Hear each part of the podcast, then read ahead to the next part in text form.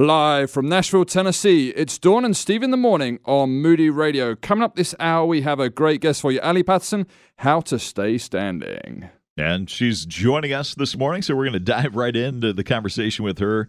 Passionate about helping people build a life of faith on the firm foundation of uh, God's Word. Also, a fan of Mexican food and Woohoo! geeky Bible maps and timelines. I love that. Ali, welcome. Good to have you with us this morning. Oh, it's great to be with you. Those might be my favorite two things in the bio.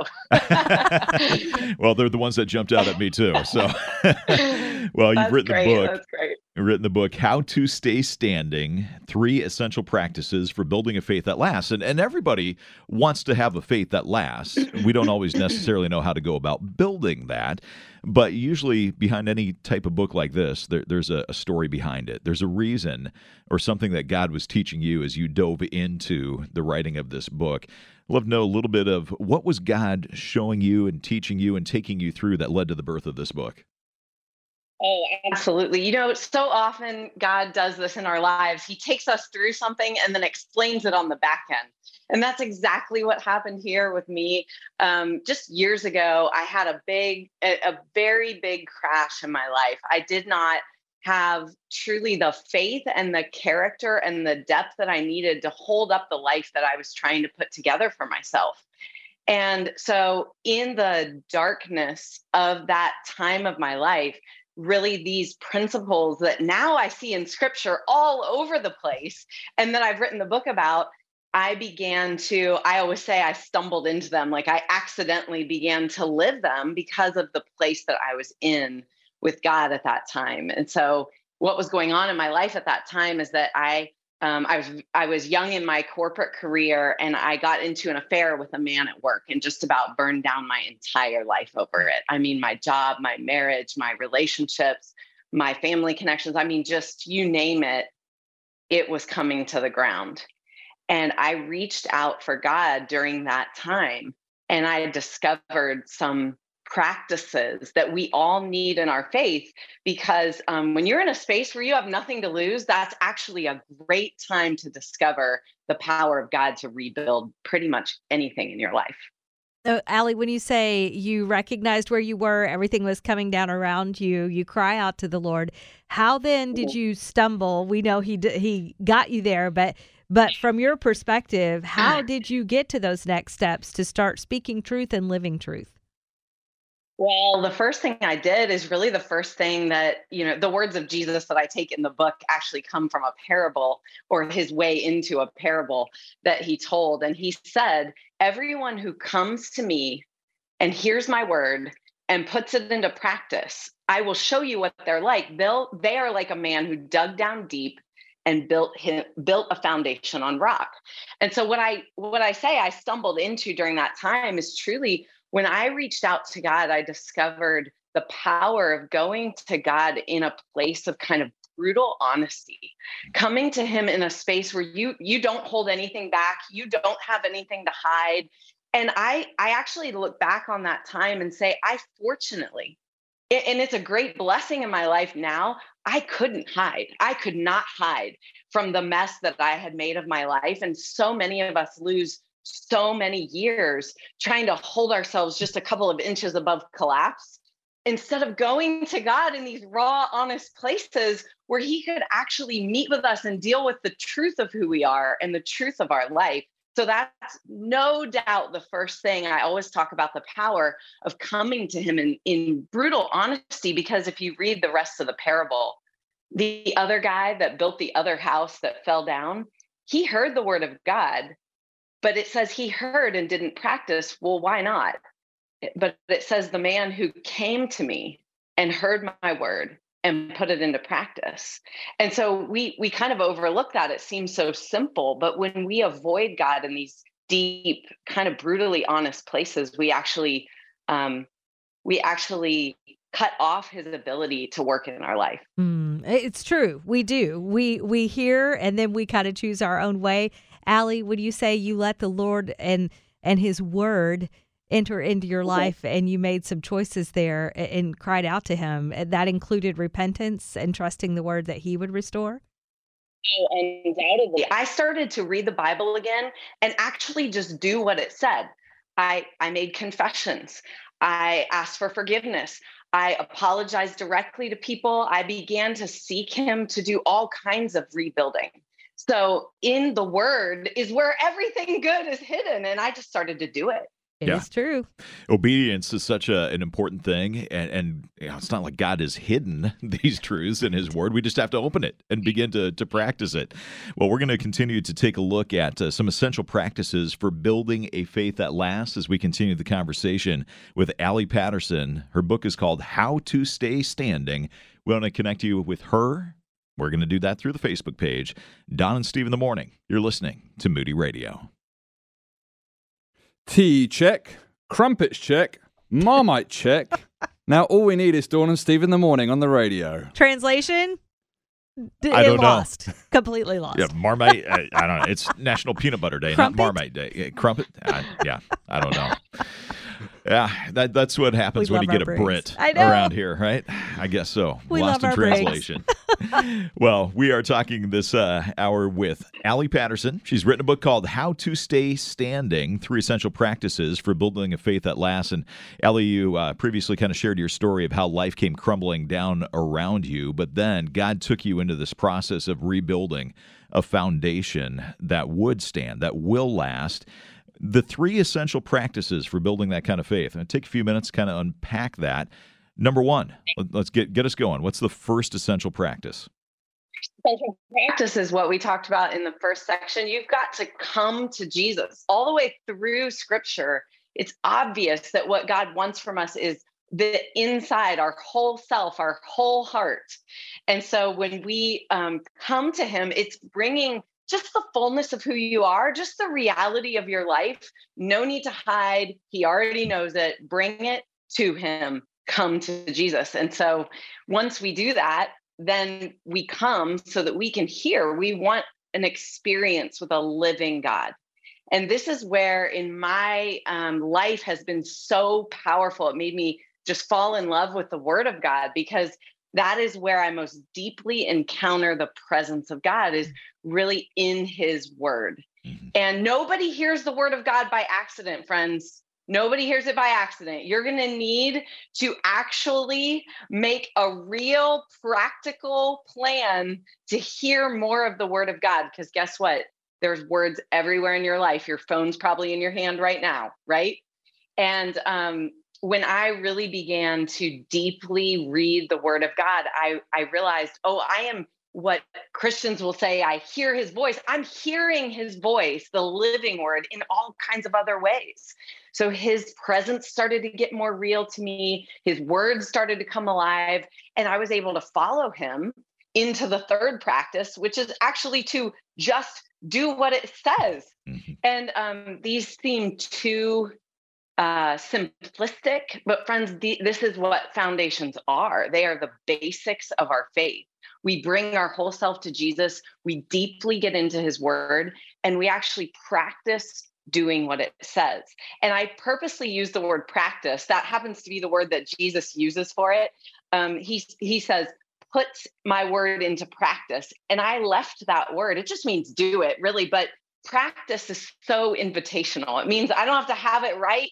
I don't have to get all, you know, I don't have to hear him perfectly. I don't have to know what I'm doing. I just have to have just enough trust that it might be him, that it might work, that it might be real to move. And so um, to me, that's the fun part. That's oh my, I love I love reading scripture. I love the word of God, but everything real about my faith is because I took a risk to go and actually do it in my real life. And once you get a taste of a living God that you can actually connect with, you will never go back. hmm And, and even though I hear a friend saying, "I'm I'm too bad. I've just done too many bad things, Allie. There's just no way that I can have the life that you're talking about. Even though I know God is real, even though I know He died for me, even though I know there's forgiveness, but it's limited for me. There's only limited forgiveness because of the sin in my life. Can you speak to that?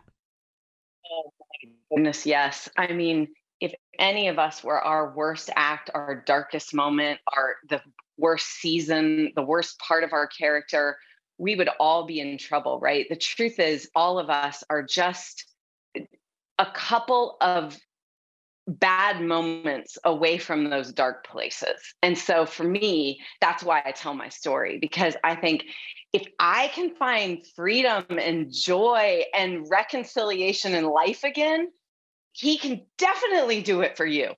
He can, uh, there's no question. And what happened in my life as I began to risk actually following him is I realized, oh my gosh, he he is so interested in in my good. I became convinced that he liked me, that he didn't think of me like like I thought of myself, frankly, at that time, which was as the worst stuff I'd ever done. And um, that began to just completely change my heart from the inside out. Mm-hmm. And so mm-hmm. it doesn't happen overnight. You can't just talk yourself into that. You need to actually be convinced of that with ex- real experience with God and with His Word. All right, so I'm going on a limb here and and checking that you might have just a few more moments. Could you stick with us a little bit longer? I know what we have on the calendar, but if Allie Patterson can hang on, uh, we're going to share a song and a, a short break and then come back because I have a question about our mess and how there might be safety in our mess because it's familiar, but that could take the place of God. Allie Patterson, How to Stay Standing Three Essential Practices for Building a Faith That Lasts. Dawn and Steve, Moody Radio. What's better than an English breakfast? Dawn and Steve in the morning, of course, on Moody Radio. Of course. And connect with us through our Facebook page, if you will. That's how you'll know more about Allie Patterson and the book that's releasing today, How to Stay Standing Three Essential Practices for Building a Faith That Lasts. And Allie, your story, very real, very personable. And yet, in your brokenness, and you tell the story in your book, in your brokenness, God meets you and takes you back to Him. Uh, honestly, sometimes our mess becomes so familiar and so comfortable because it's what we know. We are just, we have this strong aversion to taking a risk and trusting God. I've seen this happen time and time again in our lives. And, and does that, like, that becomes an idol in our lives, doesn't it?